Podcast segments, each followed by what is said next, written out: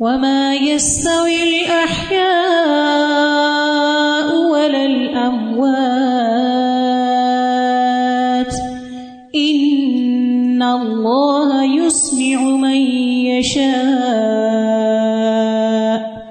وما أنت بمسمع من في القبور اور نہ زندے اور مردے برابر ہو سکتے ہیں۔ بے شک اللہ جسے چاہتا ہے سنواتا ہے اور آپ ان لوگوں کو نہیں سنا سکتے جو قبروں میں ہیں۔ یہاں بھی ایمان لانے والوں اور ایمان نہ لانے والوں کی مثال بیان کی جا رہی ہے کہ ایمان لانے والے زندوں کی طرح ہیں اور نہ لانے والے مردوں کی طرح ہیں۔ اور اللہ تعالیٰ جس کو چاہتا ہے سنا دیتا ہے اور اس کو ایسا کر دیتا ہے کہ وہ حق کو معلوم کر لیتا ہے، حق کو قبول کر لیتا ہے۔ اور کسی دائی حق کے بس کی بات نہیں کہ وہ ایسے لوگوں کو زبردستی سنوا لیں جو سننا نہ چاہتے ہوں، جو جاننا نہ چاہتے ہوں۔ نبی صلی اللہ علیہ وسلم کو تسلی دی جا رہی ہے کہ جو لوگ آپ کی مخالفت کر رہے ہیں، آپ ان کو، ان کے فائدے کی بات بتا رہے ہیں، لیکن ان کی سمجھ میں نہیں آ رہی، تو آپ انہیں نہیں سنوا سکتے، کیونکہ وہ قبروں میں دفن ہے قبروں میں کون دفن ہوتا ہے؟ مردے۔ گویا کہ وہ مردے ہیں، کیونکہ ان کا دل مردہ ہے۔ کون سا دل مردہ ہوتا ہے جو سوچنے سمجھنے کا قابل نہ ہو؟ جس کی آنکھیں اندھی ہوں، جس کو سچائی اور جھوٹ کا فرق سمجھ میں نہ آئے، جس کو صحیح اور غلط کی پہچان نہ ہو، جو اتنی بے شمار اللہ کی نشانیاں دیکھتے ہوئے بھی اللہ کو نہ پہچان سکے۔ مجھے تو کبھی سمجھ نہیں آتی کہ لوگ کس طرح یہ سوچ لیتے ہیں کہ یہ آسمان خود بن گیا۔ کس طرح یہ سوچ لیتے ہیں کہ یہ چاند اپنی شکلیں بدلتا رہتا ہے، خود سے خود۔ کیسے سوچ لیتے ہیں کہ یہ سورج خود سے خود ہی چل رہا ہے اور اتنی زیادہ روشنی، اتنے عرصے سے اتنا ایکوریٹلی چل رہا ہے اور اس کی ویئر اینڈ ٹیئر کی کوئی مینٹیننس ہمیں نہیں کرنی پڑ رہی۔ وہ کیسے سوچ لیتے ہیں کہ زمین سے پودے خود ہی نکل آتے ہیں؟ اگائے ہیں پودے آپ نے کچھ؟ پچھلے ہفتے میں نے کام دیا تھا نا آپ کو کہ کچھ نہ کچھ ضرور اگائے ایک خالی ڈبا لے کے، اس کے پیندے میں سوراخ کر کے، اس کو کہیں سے مٹی سے بھر کے اس کے اندر اپنے ہی کچن سے بیج نکال کے دنیا کے پانی ڈال کے اس میں ڈال دیں۔ اگر آپ نے ڈالے ہو تو اب تک کچھ نہ کچھ نکل بھی آیا ہوگا۔ اور اگر آپ نے سن کے ان سنی کی، گویا سنا ہی نہیں، کیونکہ سنتا کون ہے؟ جو وہ کر لیتا ہے۔ جو کرتا نہیں، گویا اس نے سنا ہی نہیں۔ یعنی دل کے کانوں نے نہیں سنا، کیونکہ اس نے کیا نہیں۔ اس نے وہیں سے وہیں چھوڑ دیا، بھلا دیا۔ تخلیق کا عمل جو ہے، تخلیق کا عمل۔ چاہے ماں کے پیٹ میں بچے کی تخلیق ہو، چاہے زمین کے اندر بیج ڈالنے سے پودے کی تخلیق ہو، یا کسی بھی چیز کی تخلیق۔ سبحان اللہ، یہ اللہ کی قدرت کی ایسی نشانیوں میں سے کہ جس کو آپ اگنور نہیں کر سکتے، جس کے بعد آپ کو دن بدن اللہ تعالیٰ کی پہچان ہوتی چلی جائے گی۔ ربنا ما خلق تحزا باطلا، یہ سب کچھ بیکار میں نہیں بنا۔ تو فرمایا، وما یس طبل احیا امبات احیا جو زندہ لوگ ہیں، زمین کے اوپر رہتے ہیں چلتے ہیں، پھرتے ہیں، کھاتے ہیں، پیتے ہیں، سوتے ہیں، جاگتے ہیں، یہ سب مختلف ہیں کن سے؟ ان سے وہ جو اس قبرستان میں ہے آپ سب یہاں سے گزر کے آئے ہوں گے۔ راستے میں قبرستان دیکھا ہوگا۔ تھوڑا تھوڑا جالیوں کے اندر سے قبریں نظر آ رہی ہوتی ہیں۔ نہیں تو کسی دن گاڑی کو موڑ کے تھوڑا سا اندر جا کے پانچ منٹ گاڑی کو روک کے غور کریں۔ یہ سب بھی ہماری طرح زمین کے اوپر تھے۔ آج زمین کے اندر چلے گئے ہیں۔ کچھ ہی دن باقی ہیں، ہم بھی ان سے جہاں ملنے والے ہیں۔ وہ انا ان شاء اللہ بکم للاحقون۔ اور ہم بھی زمین کے اوپر سے نیچے منتقل ہونے والے ہیں۔ شفٹنگ ہو جائے گی۔ پھر زمین کے اوپر کچھ اور لوگ آ جائیں گے ہماری جگہ۔ یہاں بیٹھنے والے بھی کچھ اور آ جائیں گے۔ ہم نہیں ہوں گے۔ یہ ایک حقیقت ہے۔ یہ ایسی حقیقت ہے جس میں کوئی شک نہیں ہے۔ اور اس کو یاد رکھنا چاہیے کہ جتنے دن اوپر ہے نا ان دنوں کی قدر کر لیں، ان دنوں سے کچھ کما لیں۔ کیونکہ اللہ سبحان و تعالیٰ فرما رہے ہیں، وما یستبل احیا امبات زندے اور مردے ایک جیسے نہیں۔ کیا فرق نظر آتا ہے آپ کو دونوں میں؟ وہ قبرستان میں بھی ایک کثیر آبادی ہے، ایک بہت بڑا ایریا ہے۔ جب میری والدہ دفن ہوئی تھی تو اس کے آس پاس بہت جگہ خالی تھی۔ اور اس دفعہ جب میں واپس آئی ہوں کینیڈا سے تو ایئرپورٹ سے آتے ہوئے، الوداع آنے سے پہلے میں قبرستان کی طرف اگرچہ رات کا وقت تھا، تو مجھے معلوم تھا کہ کہاں ہے میری والدہ کی قبر۔ میں قریب تو نہیں جا سکی، اندر اتر کے، لیکن وہاں سڑک پہ روک کے ان کے لیے دعا وغیرہ کر کے پھر میں آئی۔ تو میں سوچ رہی تھی کہ ایک وقت تھا جب وہ ہمارے ساتھ اس کلاس میں موجود ہوتی تھی۔ آج وہ یہاں نہیں ہے، وہ وہاں ہے بہت قریب ہے پیدل رستہ ہے یہاں سے۔ تھوڑا سا فرق ہے، لیکن کس چیز کا فرق آ گیا ہے؟ وہ اب یہاں نہیں آ سکتی۔ وہ یہ لیکچر نہیں سن سکتی، وہ قرآن کی مجلس جوائن نہیں کر سکتی، وہ اپنے عمل میں اضافہ نہیں کر سکتی۔ ہاں ہم ان کے لیے دعا کریں جو الحمد للہ اللہ کا شکر ہے، ہر نماز میں ضرور ان کے لیے دعا ہوتی ہے، لیکن وہ خود تو اپنے لیے کچھ نہیں کر سکتے ایک دن ہم بھی ایسے ہی ہوں گے، ہم اپنے لیے خود کچھ نہیں کر سکیں گے۔ آج ہم کچھ کر سکتے ہیں، آج ہم اپنے وقت کو صحیح استعمال کر سکتے ہیں۔ ہم اپنے اوپر بہت بڑا ظلم کریں گے اگر ہم نے اس وقت کی قیمت نہ پہچانی اور اس کو اچھے کاموں میں نہیں لگایا اور صرف سیل فون لے کر اپنے ہاتھوں پہ رکھ کے اس میں فضول چیزیں نہ دیکھتے رہے اور فضول باتیں نہ لکھتے رہو فضول فضول چیزوں کو فالو نہ کرے۔ کیا قبر میں جا کر ہم کہیں گے کہ ہمیں سیل فون بھی ساتھ دے دو کہ ہم کچھ کر لیں جو دنیا میں کرتے تھے؟ آج یہ ہتھیار ہے آپ کے پاس۔ آپ ان سے چاہیں تو نیکیاں کمائیں۔ آپ ان سے چاہیں تو ساری نیکیاں برباد کر لیں۔ بہت کچھ کر سکتے ہیں آپ۔ سوچیے غور کیجیے کیا کر رہے ہیں، کیا کرنا ہے، اور کس چیز پر اپنے آپ کو پکا رکھنا اور کہاں بگ ضائع نہیں کرنا۔ ہر لمحہ قیمتی ہے ہماری زندگی کا۔ پوری دنیا کی دولت دے کے بھی ہم اس کو واپس نہیں لا سکتے۔ اس لیے خوش قسمت ہے آپ کہ جو کر رہے ہیں، اس کو سنجیدگی سے کیجیے اس کو محبت سے کیجیے اس کو توجہ سے کیجیے اس پر شکر گزار ہو کر اس کو کیجیے بوجھ سمجھ کے نہ کیجیے یہ آپ کی آخرت کا سامان ہے، کیونکہ زندہ اور مردہ برابر نہیں ہوتے۔ آپ پانچ ایسی باتیں اپنے ذہن میں سوچیے اب بھی اور بعد میں بھی، کہ زندہ اور مردہ میں کیا کیا فرق ہوتا ہے۔ مثلاً زندہ دیکھ سکتا ہے، مردہ دیکھ نہیں سکتا۔ زندہ کھا پی سکتا ہے، مردہ کھا پی نہیں سکتا۔ زندہ سوچ سکتا ہے، مردہ سوچ نہیں سکتا۔ زندہ اپنے لیے کچھ کما سکتا ہے، عمل کر سکتا ہے، مردہ وہ نہیں کر سکتا۔ زندہ اپنے کام خود کر سکتا ہے، مردہ اپنا کوئی کام نہیں کر سکتا۔ آخری دفعہ نہلانا بھی پڑتا ہے اس کو اور کفن بھی پہنانا پڑتا ہے۔ وہ خود کچھ نہیں کر سکتا۔ اس کو اٹھا کے قبرستان لے جایا جاتا ہے اور قبر میں دفنایا جاتا ہے۔ زندہ بن کے رہیں۔ زندگی دی ہے نا اللہ نے۔ زندگی کو زندگی کے طور پہ گزارے۔ دنیا میں رہتے ہوئے مردے نہ بنے رہے اپنی نیند پر چیک رکھے۔ کچھ لوگ سوتے ہیں تو سوتے ہی چلے جاتے ہیں۔ جب تھوڑا سا وقت ملے سونے کی فکر کرتے ہیں۔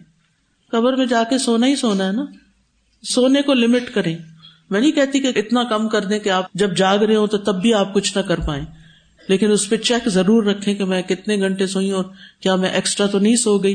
کیونکہ بازو کا ہم یہاں سے جاتے ہیں، تھکے ہوتے ہیں، ہم کھانا کھاتے ہیں یا کچھ کر کے پھر ہم سو جاتے ہیں، نماز بھی جاتی اور پھر راتوں کو جاگتے ہیں۔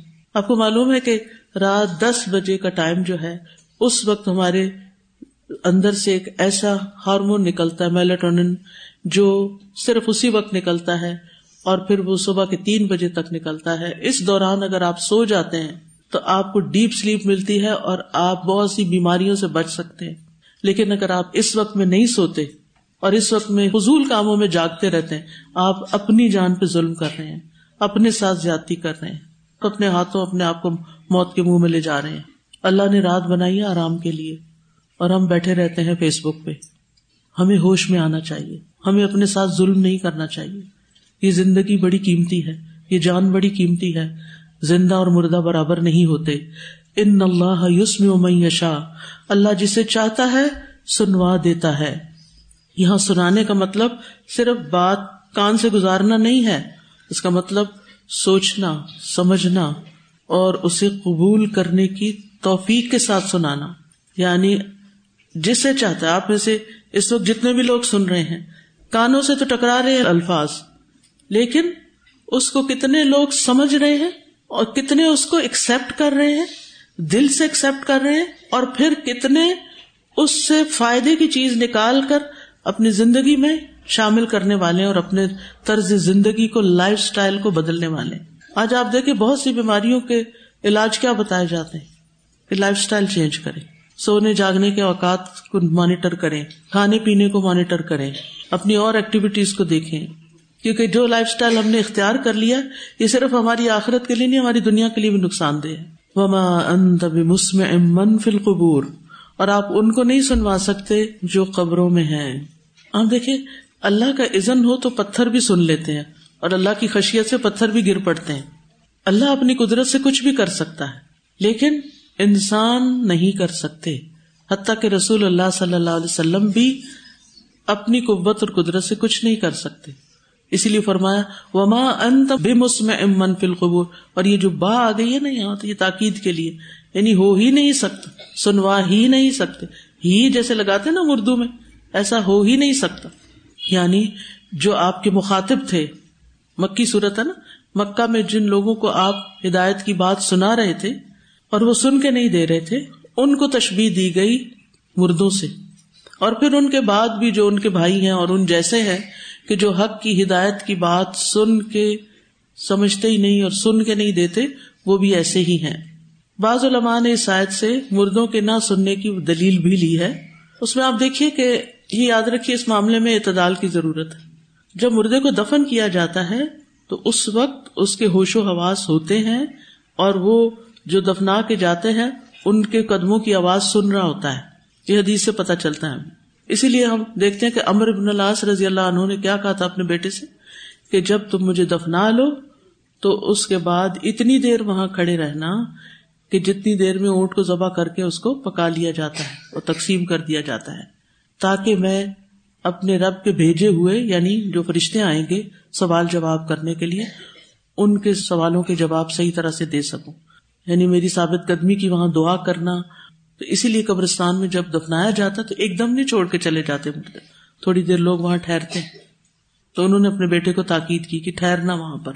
اور یہ ہمیں باتیں کہیں ایسے اڑتی اڑتی نہیں پتا چلی، یہ باقاعدہ صحیح آدیش سے پتہ چلتی ہے تو اس وقت ضروری نہیں کہ وہ باہر والوں کی باتیں سن رہے ہوں اور پھر ان کا جواب دیں۔ اگر سنے بھی، اگر ان کے کانوں تک جائے بھی کوئی بات جو باہر کھڑے ہو کے لوگ کر رہے ہیں، تو وہ اس کا جواب تو نہیں آپ کو کوئی دے سکتے۔ بعض لوگ اچانک فوت ہو جاتے ہیں۔ اور وہ یہ بھی نہیں بتا سکتے کہ ان کے بینک کے اکاؤنٹ کیا ہے، ان کے لیپ ٹاپ کا پاسورڈ کیا ہے، ان کے گھر کی چابیاں کہاں ہیں، وہ ایسے ہی چلے جاتے ہیں۔ تو آپ یہ نہیں کر سکتے کہ آپ اس کو کہیں کہ بتاؤ کہاں ہے اور وہ پھر جواب دے۔ تو یہ جو بحث چلے رہتی ہے نا کہ مردے سنتے ہیں یا نہیں سنتے، وہ اس جہان سے چلے گئے ہیں، وہ سنتے ہیں تو ان کا سننا ہمارے سننے سے فرق ہے، وہ ہماری باتیں نہیں سنتے اور اگر سنتے ہیں تو ہمیں جواب نہیں دے سکتے۔ اور دوسری بات یہ ہے کہ قبر میں پھر جب اس کا حساب کتاب ہو چکا ہوتا ہے اور پھر اس کو سلا دیا جاتا ہے اور اس کی سزا جزا بھی شروع ہو جاتی ہے جو قبر کے حصے کی ہوتی ہے، اس کے بعد جسم گلنا شروع ہو جاتا ہے، جسم مٹی میں مل جاتا ہے۔ تو اللہ ہی بہتر جانتا ہے اس کے بعد سننے کی کیا کیفیت ہوتی ہے، کیا نہیں ہوتی۔ اس لیے ایسی باتوں کے جھگڑے میں نہ پڑے، نہ ہی اس کا انکار کر دیں کہ بالکل نہیں سن سکتے۔ کیونکہ یہاں یہ اس معنی میں آئی ہے کہ جیسے مردہ سن کے سمجھتا کچھ نہیں جواب نہیں دیتا، ایسے ہی کچھ لوگ زمین کے اوپر بھی مردوں کی طرح رہتے ہیں، وہ اللہ کی بات سنتے ہیں اور اس میں کوئی غور و فکر نہیں کرتے اور اس کا کوئی رسپانس نہیں دیتے۔ رسپانس کیا ہوتا ہے؟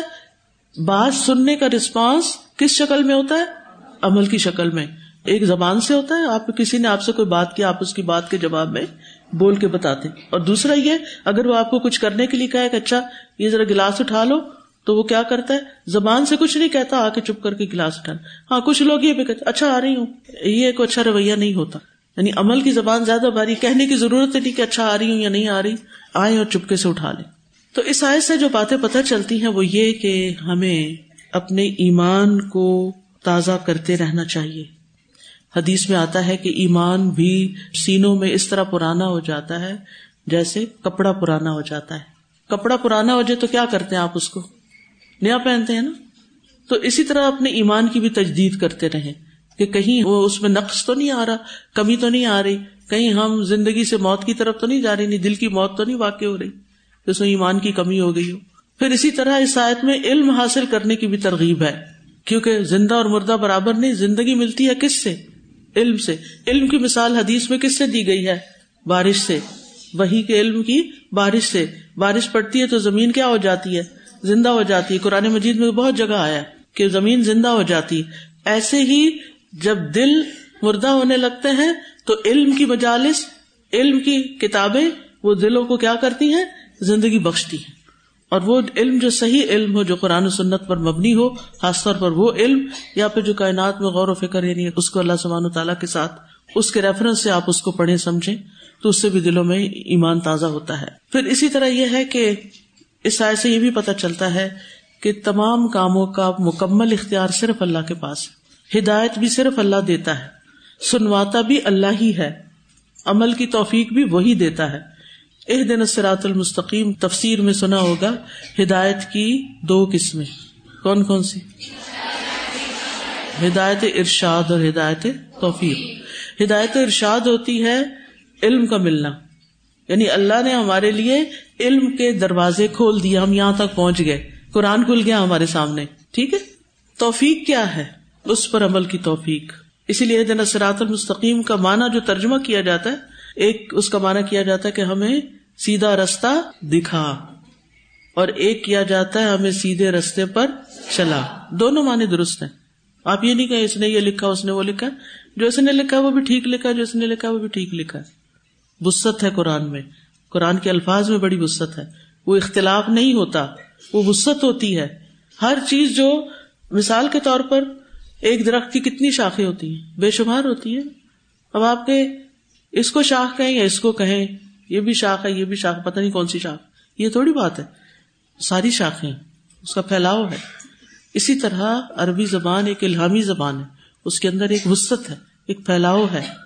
ٹھیک ہے؟ اور اسی لیے اللہ نے قرآن کو عربی میں نازل کیا، کیونکہ قرآن ایک ایسا کلام ہے نا، پہاڑ پہ بھی نازل ہوتا تو ٹکڑے ٹکڑے ہو جاتا۔ تو کوئی زبان اس کو کنوے کرنے کا یارہ نہیں رکھتی۔ یہ عربی زبان ہی ہے۔ اور اسی لیے اگر آپ اس میں غور و فکر کرتے جائیں، تدبر کرتے جائیں، تو آپ کو نئے نئے معنی ملیں گے۔ اور ایک ہدایت تصبیت بھی ہوتی ہے۔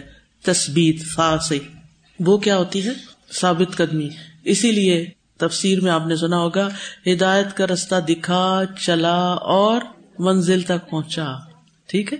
یہ جو منزل تک پہنچا، تیسرا مانا کیا جاتا ہے نا، یہ بھی صحیح ہے کیونکہ اس کو ہدایت تصبیت کہتے ہیں۔ کہ اللہ ہمیں تو نے قرآن کا علم دیا، تو ہمیں اس پر عمل کی بھی توفیق دے اور مرتے دم تک ہم اس پر جمے رہیں، قائم رہیں۔ جب تک تجھ سے جا ملے۔ ہم اس رستے سے کبھی بھی ہٹے نہیں۔ اس قرآن کو کبھی بھی چھوڑے نہیں۔ اور پھر یہ ہے کہ اس آیت سے بھی پتہ چلتا ہے کہ نفع کے حصول کے لیے، نقصان سے بچنے کے لیے انسان کو اللہ سبحان تعالیٰ ہی کی طرف رجوع کرنا چاہیے۔ کیونکہ اس میں اللہ کی مشیت کا ذکر ہے، ہوتا وہ ہے جو اللہ چاہتا ہے۔ کیونکہ رکو کے ابتدا میں آیا تھا نا، یا انتم الفقراء اللہ اللہ الغنی الحمید۔ ٹھیک ہے؟ تو ہم فقیر ہیں۔ اور ساری قوت اور قدرت کس کے پاس ہے؟ اللہ کے پاس ہے۔ نہ ہم اپنی ذات پہ بھروسہ کریں، نہ انسانوں پہ کریں، بلکہ ہمارا توکل اور بھروسہ کس ذات پر ہو؟ اللہ کی ذات پر، جو ناممکن کو ممکن بنا سکتا ہے۔ جس شخص کی زندگی میں یہ بات آ جاتی ہے نا، اس کی زندگی سے مایوسی نکل جاتی ہے۔ اس کی زندگی سے مایوسی نکل جاتی ہے۔ آپ کو لگتا ہے آپ کی دعائیں قبول نہیں ہو رہی۔ میں نے فلاں سے بھی کہا، وہ تو اتنا نیک ہے، اس کی بھی نہیں قبول ہوئی۔ تو انسان کے اندر کیا آنے لگتا ہے؟ مایوسی لیکن جو اللہ پر ایمان رکھتے ہیں، وہ مایوس نہیں ہوتے۔ وہ کیا سمجھتے ہیں؟ اللہ تعالی کے ہر کام کا ایک وقت ہے اور وہ اسے ضرور کرتا ہے۔ وہ دعائیں رد نہیں کرتا۔ قریب و مجیب ہے۔ قریب بھی ہے اور قبول بھی کرتا، مجیب بھی ہے۔ اس لیے مجھے مایوس نہیں ہونا۔ جس کو رب مل جائے زندگی میں، جو یہ جان لے کہ اللہ ربی، اللہ خالق بھی ہے؟ ابھی رٹا رٹایا نہیں بولے۔ خالق کا مطلب سوچے۔ اس نے مجھے پیدا کیا ہے نا۔ میرا مالک بھی وہی ہے نا۔ اور میرے لیے پلاننگ کون کرتا؟ مدبر کون ہے میرا؟ اس نے میرے لیے پلاننگ کی ہوئی ہے۔ کب، کس وقت اس کو کیا دینا ہے اور کیا نہیں دینا۔ اگر مجھے کچھ مل رہا ہے تو وہ بھی اس کی پلاننگ سے ہے۔ اور اگر مجھے کچھ نہیں ملا اور میری کوئی دعا قبول نہیں، تو یہ بھی اس کی پلاننگ کا حصہ ہے۔ تو اس لیے مجھے اس پر پورا بھروسہ ہے کہ جو پلاننگ وہ میرے لیے کرے گا، وہ میری اپنی پلاننگ سے کہیں زیادہ بہتر ہے۔ تو یہ چیز انسان کی زندگی میں خوبصورتی پیدا کر دیتی۔ اور اس کا آپ ایکسپیرئنس بھی کر سکتے ہیں۔ بعض چیزیں آپ زندگی میں چاہتے تھے، آپ کو نہیں ملی، پھر لیٹر آن جا کر اس سے بہتر ملی۔ تو آپ حیران ہو گئے کہ یہ کیا؟ میں نے تو یہ نہیں مانگا تھا۔ کبھی کبھی ہم کہتے ہیں نا، میں نے تو یہ مانگا بھی نہیں تھا۔ یہ آپ نے کچھ اور مانگا ہوا تھا؟ وہ دعا آپ کی قبول ہوئی ہے، وہ نہیں ملا، یہ مل گیا ہے۔ اور یہ زیادہ بہتر ہے جو اللہ نے دیا۔ تو انسان کو دعا کرتے رہنا چاہیے، کیونکہ دعا سے قرب ملتا ہے اللہ کا۔ دعا سے دو فائدے ہوتے ہیں۔ ایک تو دعا چکے عبادت ہے، تو جتنی دعائیں آپ کریں گے، وہ آپ کی عبادت شمار ہوں گی، آپ کو ثواب ملتا جائے گا۔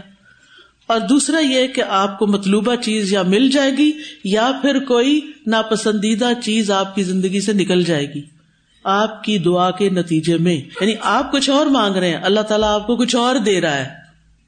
کیونکہ ہماری عقل کتنی ہے بہت چھوٹی ہے، اور اللہ کا علم اور اس کی قدرت اور اس کی بصیرت اور اس کا سب کچھ کہیں بہتر ہے۔ لہذا اللہ کے فیصلوں کو ہمیں خوشی سے قبول کر لینا چاہیے۔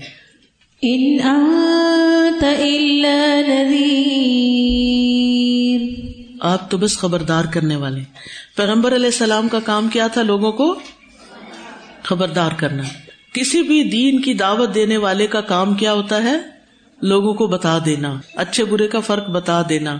اس کے بعد ان کی اپنی چوائس ہے وہ کیا لیتے ہیں اور کیا چھوڑتے ہیں۔ پھر آپ کو کیا کرنا چاہیے؟ موبائل بند کر دینا چاہیے، ٹھیک؟ آپ تو خبردار کر دینے والے ہیں۔ یعنی کسی کو ہدایت دینا ہمارا کام نہیں۔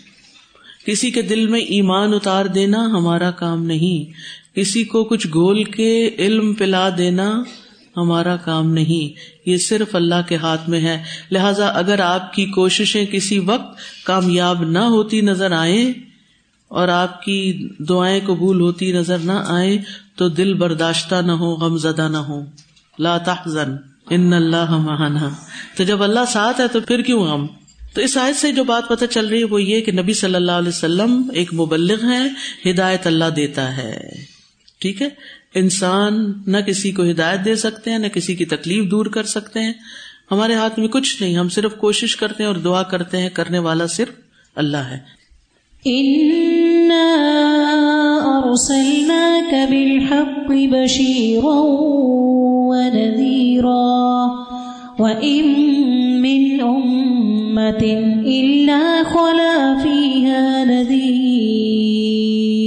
بے شک ہم نے آپ کو حق کے ساتھ خوشخبری دینے والا اور ڈرانے والا بنا کر بھیجا ہے اور کوئی امت ایسی نہیں گزری جس میں کوئی ڈرانے والا نہ آیا ہو۔ یعنی اے رسول صلی اللہ علیہ وسلم، ہم نے آپ کو جس پیغام کے ساتھ بھیجا ہے وہ بالکل سچا ہے۔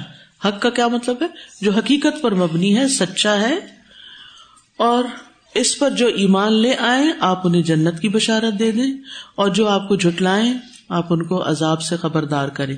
بشیر خوشخبری دینے والا اور نذیر عذاب سے ڈرانے والا۔ اور پھر اللہ تعالیٰ فرماتے ہیں کہ گزشتہ امتوں میں سے ہر امت کے پاس ہم نے اپنا رسول بھیجا، جس نے انہیں اللہ کے عذاب سے ڈرایا ہے۔ لہٰذا ان اہل مکہ کو آپ کے اس عمل پر حیرت یا انکار کا رویہ اختیار نہیں کرنا چاہیے، بلکہ آپ کی بات مان لینی چاہیے۔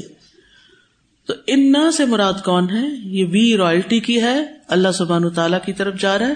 بے شک ہم نے یعنی اللہ سبحان تعالیٰ نے ارسلنا کا بالحق، ہم نے آپ کو حق کے ساتھ بھیجا۔ یعنی آپ کو حق ہم نے عطا کیا، ہم نے آپ کو رسول بنا کے بھیجا۔ آپ کی رسالت سچی ہے، آپ برحق نبی ہیں۔ لہٰذا آپ اپنی ذمہ داریاں پوری کر رہے ہیں، بشیر اور نذیر کی، اور انسانوں کی جتنی بھی امتیں گزری ہیں، ان سب میں اللہ نے پیغمبر بھیجے۔ یہ اللہ تعالیٰ کی بہت بڑی رحمت ہے، اور سب کو ڈرایا گیا، خبردار کیا گیا، اور ان کے ازر دور کر دیے گئے۔ اللہ سبحانہ تعالیٰ صورت النحل میں فرماتے ہیں، وَلَقَدْ بَعَثْنَا فِي كُلِّ أُمَّةٍ رَسُولًا رَسُولًا أَنِ عَبُدُ اللَّهَ وَاجْتَنِبُ الطَّاغُوتِ۔ اور البتہ تحقیق ہم نے ہر امت میں ایک رسول بھیجا کہ اللہ کی عبادت کرو اور تاغوت سے بچو۔ ہر امت میں ہر رسول یہی پیغام لے کر گیا۔ کیا؟ کہ اللہ کی عبادت کرو اور تاغت سے بچو۔ تاغت کون ہے؟ شیطان اور ہر وہ قوت جو آپ کو اللہ سے دور کرنے والی ہو۔ تو اس آئے سے پتہ چلتا ہے کہ آپ کی رسالت برحق ہے، آپ کے فیصلے انصاف پر مبنی ہے آپ کا پیغام سچا ہے اور آپ کی زندگی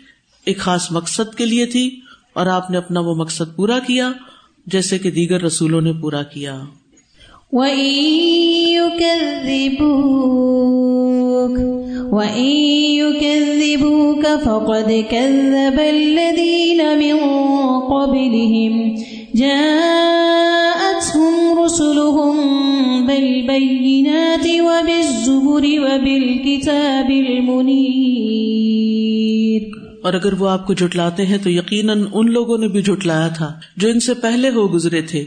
ان کے پاس ان کے رسول واضح نشانیاں اور صحیفے اور روشن کتاب لے کر آئے۔ یہاں نبی صلی اللہ علیہ وسلم کو تسلی دی جا رہی ہے۔ کس بات کی؟ کہ اگر اہل مکہ آپ کو جھٹلا رہے ہیں تو غم اور افسوس نہ کریں۔ یہ کوئی نئی بات نہیں۔ پہلے رسولوں کے ساتھ بھی یہی معاملہ ہوا۔ اور آج اگر آپ کسی کو کوئی اچھی بات بتاتے اور وہ مان کے نہیں دیتا تو پھر دل چھوٹا نہ کرے اور یہ نہیں کہ آج کے بعد میں نے کسی کو کچھ نہیں بتانا۔ ایسے نہیں۔ بتاتے رہنا ہے۔ اگر ایک نہیں مانتا تو دوسرا مان بھی سکتا ہے۔ ہر ایک کو دعوت دیا کرے قرآن پڑھے قرآن پڑھے قرآن پڑھے ان شاء اللہ آپ دیکھیں گے کہ کچھ لوگ پڑھنے آ جائیں گے اور کچھ نہیں آئیں گے۔ وہ ان کی چوائس، ان کی مرضی۔ لیکن آپ کا فرض پورا ہوتا رہے گا۔ اور پھر آپ دیکھیں کہ اللہ سبحانہ تعالیٰ نے پچھلے رسولوں کو بھی کیا دیا؟ جا ہم رسول ہوں بل بینات بینات کا لفظ جو ہے نا، نشانیوں کے لیے آتا ہے، آیات کے لیے بھی آتا ہے۔ واضح روشن نشانیاں یعنی موجزات دیے۔ اور ایسے ایسے دلائل دیے اللہ تعالیٰ نے ان نبیوں کو، جس کے ذریعے وہ اپنی قوم کو سمجھاتے تھے۔ وہ بھی زبر زبر زبور کی جمع ہے، لکھی ہوئی کتاب۔ جیسے ابراہیم اور موسی علیہ السلام کے صحیفے۔ یعنی تورات کے نزول سے پہلے سب امبیا پر صحافی نازل ہوتے رہے۔ یعنی زبر نازل ہوئے۔ حتیٰ کہ موسی علیہ السلام پر بھی تورات کے نزول سے پہلے صحیفے نازل ہوئے، ٹھیک ہے؟ صحیح یعنی چھوٹے چھوٹے حصے، جو اللہ تعالیٰ کی طرف سے آیات کے تھے، احکامات کے تھے۔ وہ بال کتاب المنیر کتاب المنیر سے مراد اپنے دلائل کے ساتھ روشن چمکتی کتاب، جیسا کہ تورات ہے، جیسے انجیل ہے۔ یعنی ایسی مفصل کتب جو زندگی کے ہر پہلو پر بات کرتی ہیں۔ تورات، زبور، انجیل اور قرآن۔ اب یہاں تینوں چیزوں کو الگ الگ بیان کیا گیا ہے۔ بعض علماء کہتے ہیں کہ تینوں سے مراد ایک ہی چیزیں نے اللہ نے ہدایت کا سامان بھی بھیجا۔ اور بعض نے ان کو الگ الگ بتایا کہ بینات، معجزات ہیں، زبر، صحیفے اور کتاب المریر بڑی بڑی کتابیں۔ تو اس آیت سے یہ پتہ چلتا ہے کہ رسول کی تقزیب کوئی نیا کام نہیں امبیا کو معجزات دے کر بھیجا گیا اور آسمانی کتابیں نور پر مشتمل ہیں۔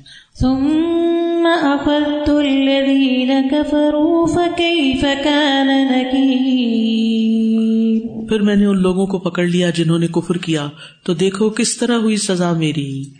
نبی صلی اللہ علیہ وسلم کو تسلی دینے کے بعد نافرمانی کرنے والوں اور ایمان نہ لانے والوں کو دھمکی دی جا رہی، ڈانٹ پلائی جا رہی ہے۔ کہ پچھلی قوموں کے حال سے سبق لو کہ جنہوں نے نہیں مانا تھا ان کا انجام کیا ہوا۔ دنیا میں انجام کیا ہوا، آخرت میں تو ہوگا ہی۔ اور آج بھی آپ دیکھیں۔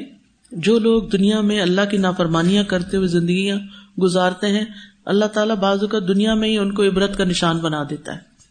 کہ دوسرے لوگ سبق سیکھیں، لیکن دوسرے لوگ پھر دنیا کی محبت میں اندھے ہوتے ہیں اور کوئی سبق نہیں سیکھتے۔ فقی فقان نکیر تو اللہ نے جب پکڑا تو دیکھو میرا عذاب، میری سزا کیسی سخت تھی۔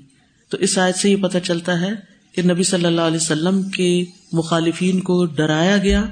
کس چیز سے؟ گزشتہ امتوں کے عذاب سے سبق دے کر ان کا انجام تباہی اور ہلاکت تھا کہ اے اہل مکہ، اگر تم نہیں سمجھو گے تو تمہیں بھی اسی انجام سے دو چار ہونا ہوگا۔ تو ہمارے لیے سبق کیا ہے آخری؟ کہ ہمیں سنجیدگی کے ساتھ اللہ کی کتاب کے احکامات کو لینا چاہیے اور اسی میں اپنی کامیابی سمجھنی چاہیے۔ جو لے گا اس کے لیے خوشخبری، جو نہیں لے گا اس کے لیے دھمکی۔ وآخر دعوانا داوانا الحمد للہ رب العالمین. سبحان اللہ و بحمد کا اشد اللہ اللہ اللہ انت استخر کا و اطوب السلام علیکم و رحمۃ اللہ وبرکاتہ.